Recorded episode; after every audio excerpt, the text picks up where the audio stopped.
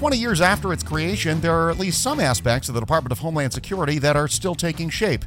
In the latest change to its org chart, the department created a new Office of Health Security in its headquarters this summer. In part, it'll take the place of the former DHS Office of Health Security, but the new mission is quite a bit broader. To talk more about it, we're joined now by Dr. Pritesh Gandhi. He is DHS's Chief Medical Officer, and he'll also lead the new office. Dr. Gandhi, thanks for being with us to talk a little bit more about this. Appreciate it. Let me start as broadly as possible and have you just describe a little bit what, what the mission of the new office is going to be. You know, obviously, DHS famously is involved in a whole lot of diverse mission areas across the department, many of which have health implications. So, so where do you start? I mean, I, you're, you're exactly right. I mean, DHS over the past couple of years has essentially been a nerve center for the public health and medical challenges that the country has faced that have a homeland security nexus, right? And so, seemingly, almost every challenge that DHS faces, you know, where there is a security issue, there is also a health security issue.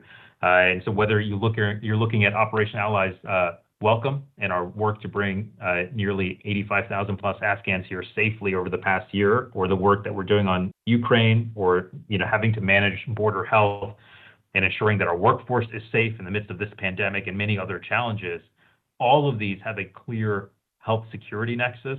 We have been this nerve center for the past couple of years, and now this new office will be able to move forward and institutionalize our efforts to build a best in class workforce health and safety and work life program for 250,000 plus employees to ensure that we're actually able to do the oversight and coordination and standardization and accountability that we need to do for the department to be able to centralize our medical and public health and safety data. Uh, so all of these efforts are certainly in the mission of, OHS. And I think lastly, and perhaps most importantly, to ensure that we are continuing to be engaged with our state and local partners and sharing our expertise and sharing our data uh, and sharing our best practices as we have done so over the past couple of years. Um, and so the, the mission set is broad, the portfolio is diverse, but I think there is real clarity in what the role of OHS is for the department for the uh, federal government at large.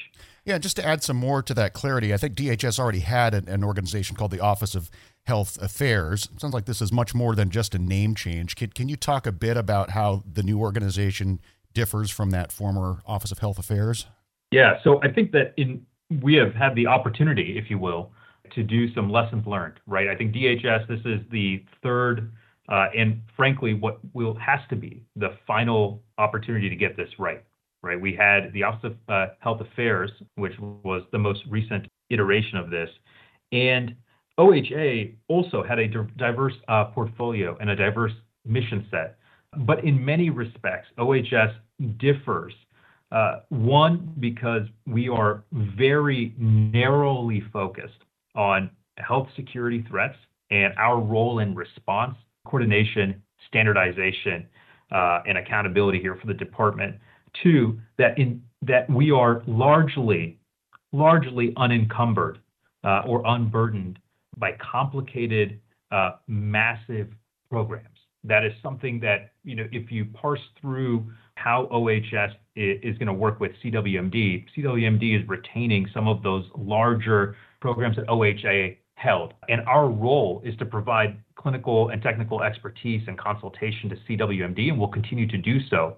But by not having those programs with us, it allows us to be, frankly, much more agile and dynamic as we need to be to be able to face these these crises, right? An example I'll give is that when Operation Allies Welcome happened last fall and Kabul fell, it didn't take weeks or months for DHS to mount their public health and medical response. Uh, within hours of those events occurring, we had mobilized our team and started our response. That's the expectation that I have for this office. That's the expectation I have for how we are going to respond to health security crises and emergencies as they come up, is that we have got to, yes, wear the hat of coordinating for the department, standardizing for the department, having departmental oversight on all of the public health and medical activities. Yet, we will also have to be ready to uh, respond in a moment's notice to public health crisis when they uh, when they occur, when they have a security nexus. And I think we are equipped to do that, and we are building OHS to be able to do that.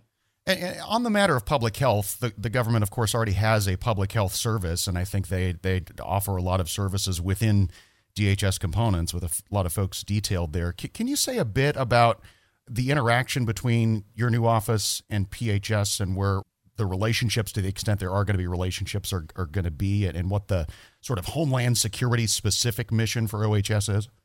Right. We we work very closely with our PHS uh, colleagues. In fact, right now we have PHS officers that are detailed to our team for Operation Allies Welcome. We have PHS officers that are working with us at ICE and, frankly, across the entire department. And so we are very connected uh, with PHS, and frankly, we're connected with our, medical and public health partners across the federal government at CDC, MedASPR, uh, at DoD, and elsewhere. Uh, and so I, I see um, we are in the midst of a what I think is a uh, assessments happening across the federal government in every department on how to do medicine and public health better after the lessons we have already learned from being in the midst of this pandemic and what we are facing in, in the pipeline. In that, what we know is that we there are clear ESF 8, let's say, let's just use this as an example. There are clear ESF 8 uh, responses. When there is a national public health emergency or a national public health crisis, the role that DHS plays in supporting uh, HHS in that response, right?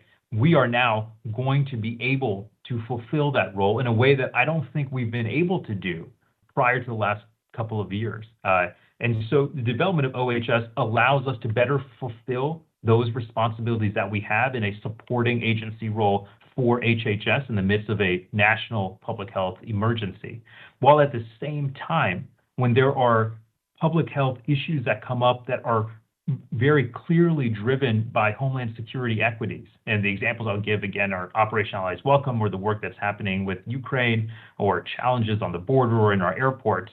Uh, we we fully intend uh, to be able to play a leadership role on those on those items, which we have, and engage our partners um, in a way that is uh, dynamic and in real time, right? And you know, we we've gotten into the habit now uh, during some of these major issues that we faced over the last couple of years, and we were we were having seven day a week, often twice a day meetings with the public health and medical leaders and public health and medical operators across the interagency.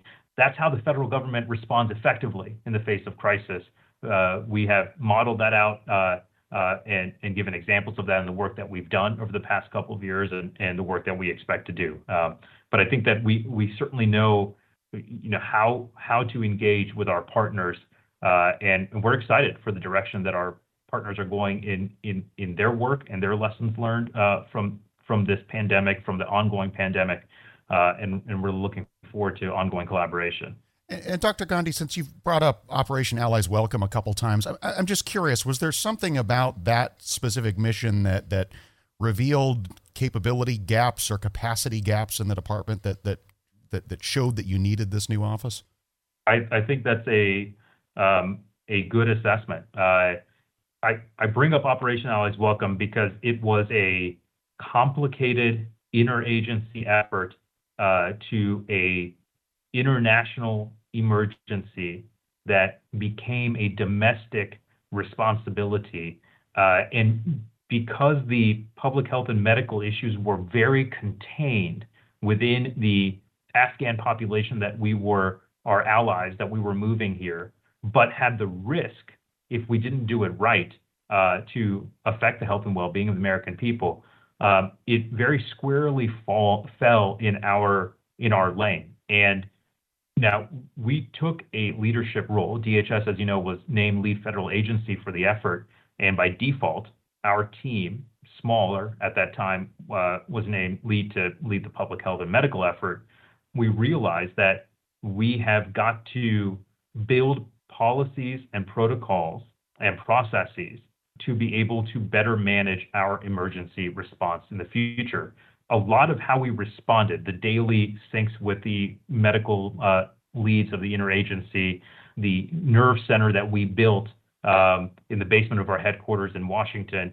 Uh, the deployment of our technical experts from our office uh, to airports and safe havens across the country, and the engagements and collaboration with CDC, ASPR, and other were were built outside of uh, the normal kind of ESF 8 process because this wasn't a declared national public health emergency. But I think what your listeners know and what we all know is that there are public health emergencies that occur, that will occur, that have occurred, that are not national public health emergencies, uh, but still have national equities at play. And so while there are clear roles for HHS as lead on, on so many of these, uh, monkeypox is a great example, when there is something as narrowly defined as, as an issue like Operation Allies Welcome, then there is a clear role for the health security team at DHS uh, to lean in, which is what we did. And so, in many respects, the formulation of this office res- uh, reflects so many lessons learned from uh, going through that operation, uh, having to work through the vaccination of our workforce through Operation Vaccinate Our Workforce last January, having to ensure border security as we faced uh, increased irregular migration last year. All of those lessons and events uh, have helped shaped uh, have helped to shape the mission of this new office.